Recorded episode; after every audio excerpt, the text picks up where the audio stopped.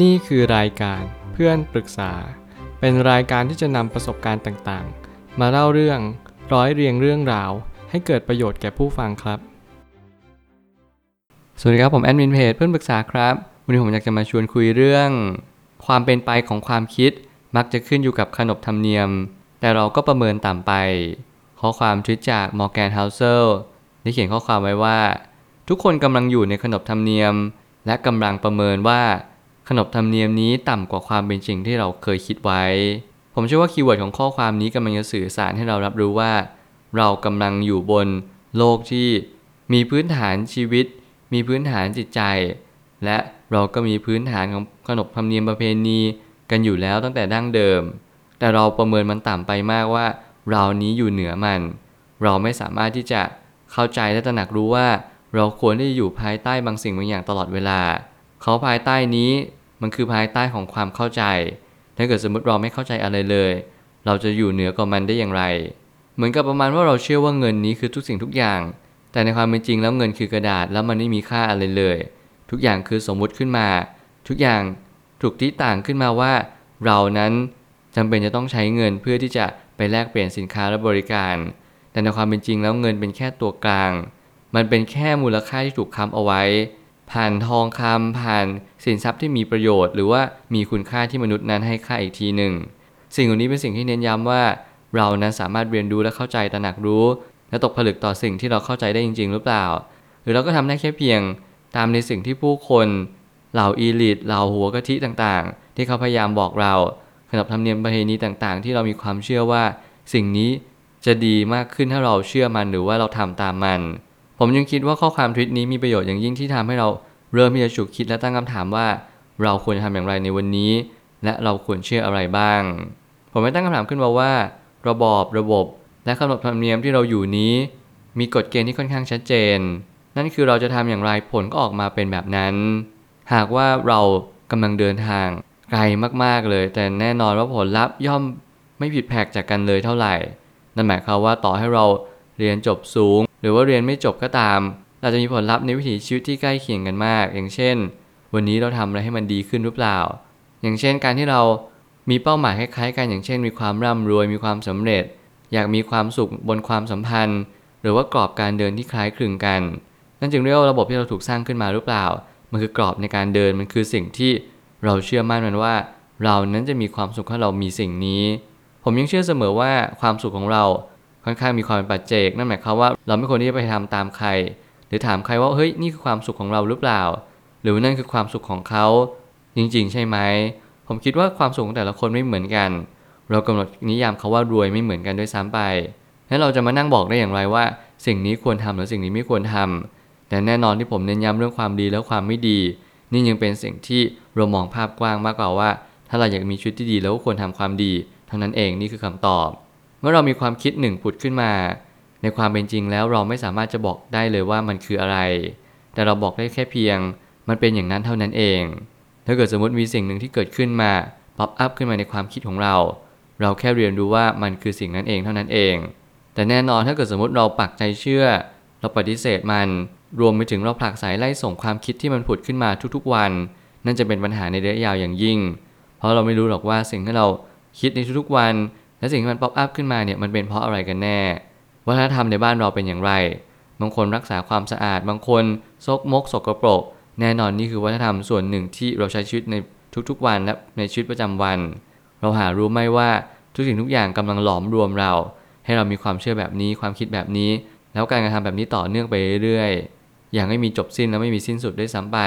เหมือนกับว่าเราทุกคนมีความเชื่อลึกๆ ว่าถ้าเรารวยเราจะมีความสุข จริง ๆ แล้วมันไม่ใช่เป็นแบบนั้นเลย ความมั่งคั่งมันไม่ได้มองด้วยด้วยตาเปล่า มีผู้คนมากมายที่พยายาม สร้างระบอบความเชื่อ สร้างขนบธรรมเนียมประเพณีว่า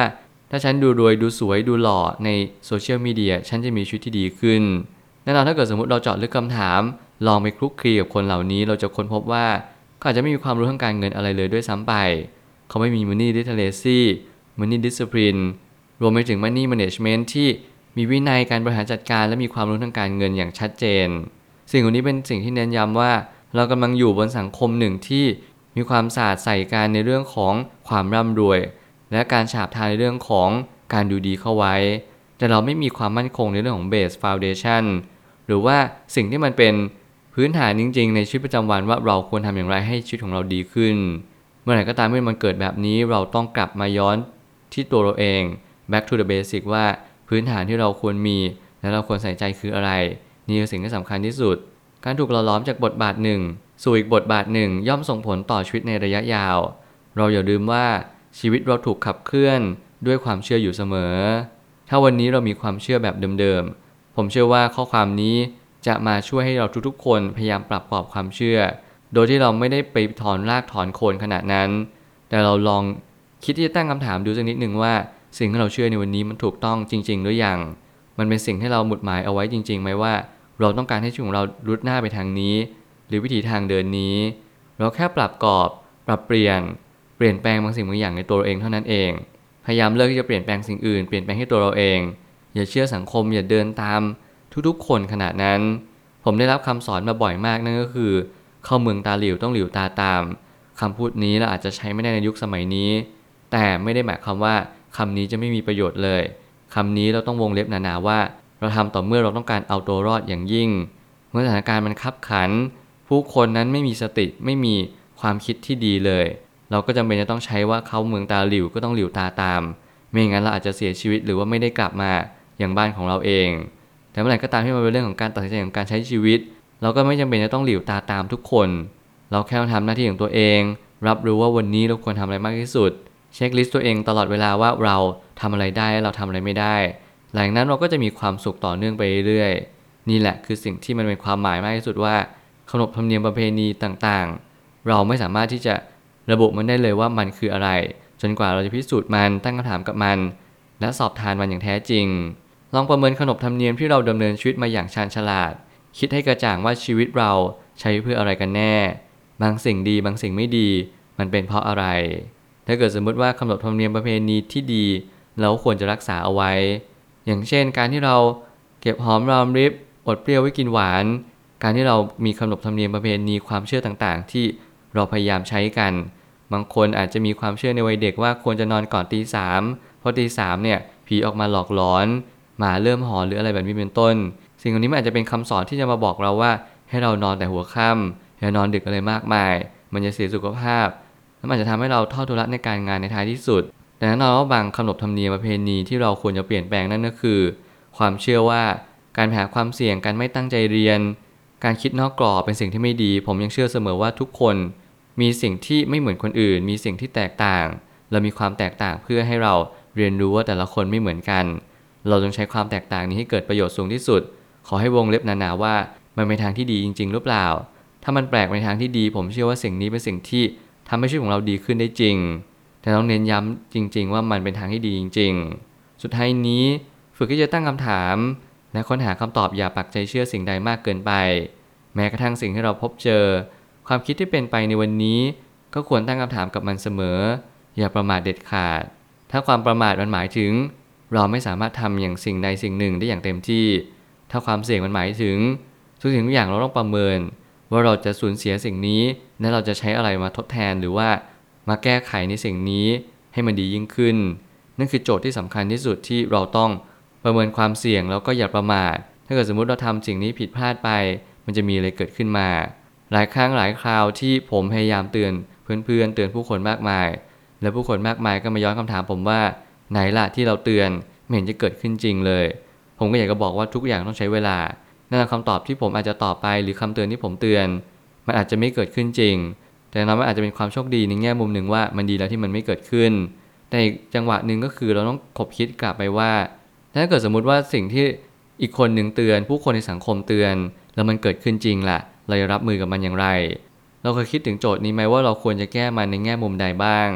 ไม่ใช่มัวแต่ไปตั้งแง่ตั้งคำถามในสิ่งที่ไม่ควร แต่เราควรจะตั้งแง่ตั้งคำถามในสิ่งที่ควรอย่างเช่น แก้ไขเคสนี้ให้ได้ว่า เราควรทำอย่างไรในณวันนี้ วันนี้อาจจะเป็นวันหนึ่งที่มีความสงบนิ่งที่มากที่สุดในชีวิต แต่เราไม่สามารถที่จะเรียนรู้ตระหนักรู้ได้เลยว่า วันหน้ามันจะไม่มีอะไรเกิดขึ้นณวันนี้เราแค่เรียนรู้และตระหนักรู้ให้ได้ว่า เราควรจะทำอย่างไรและตกผลึกอย่างไร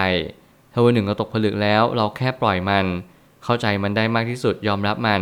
แล้วทำชุดให้ดีที่สุด นี่แหละคือสิ่งที่เราควรทำผมเชื่อทุกปัญหาย่อมมีทางออกเสมอ ขอบคุณครับ รวมถึงคุณสามารถแชร์ประสบการณ์ ผ่านทาง Facebook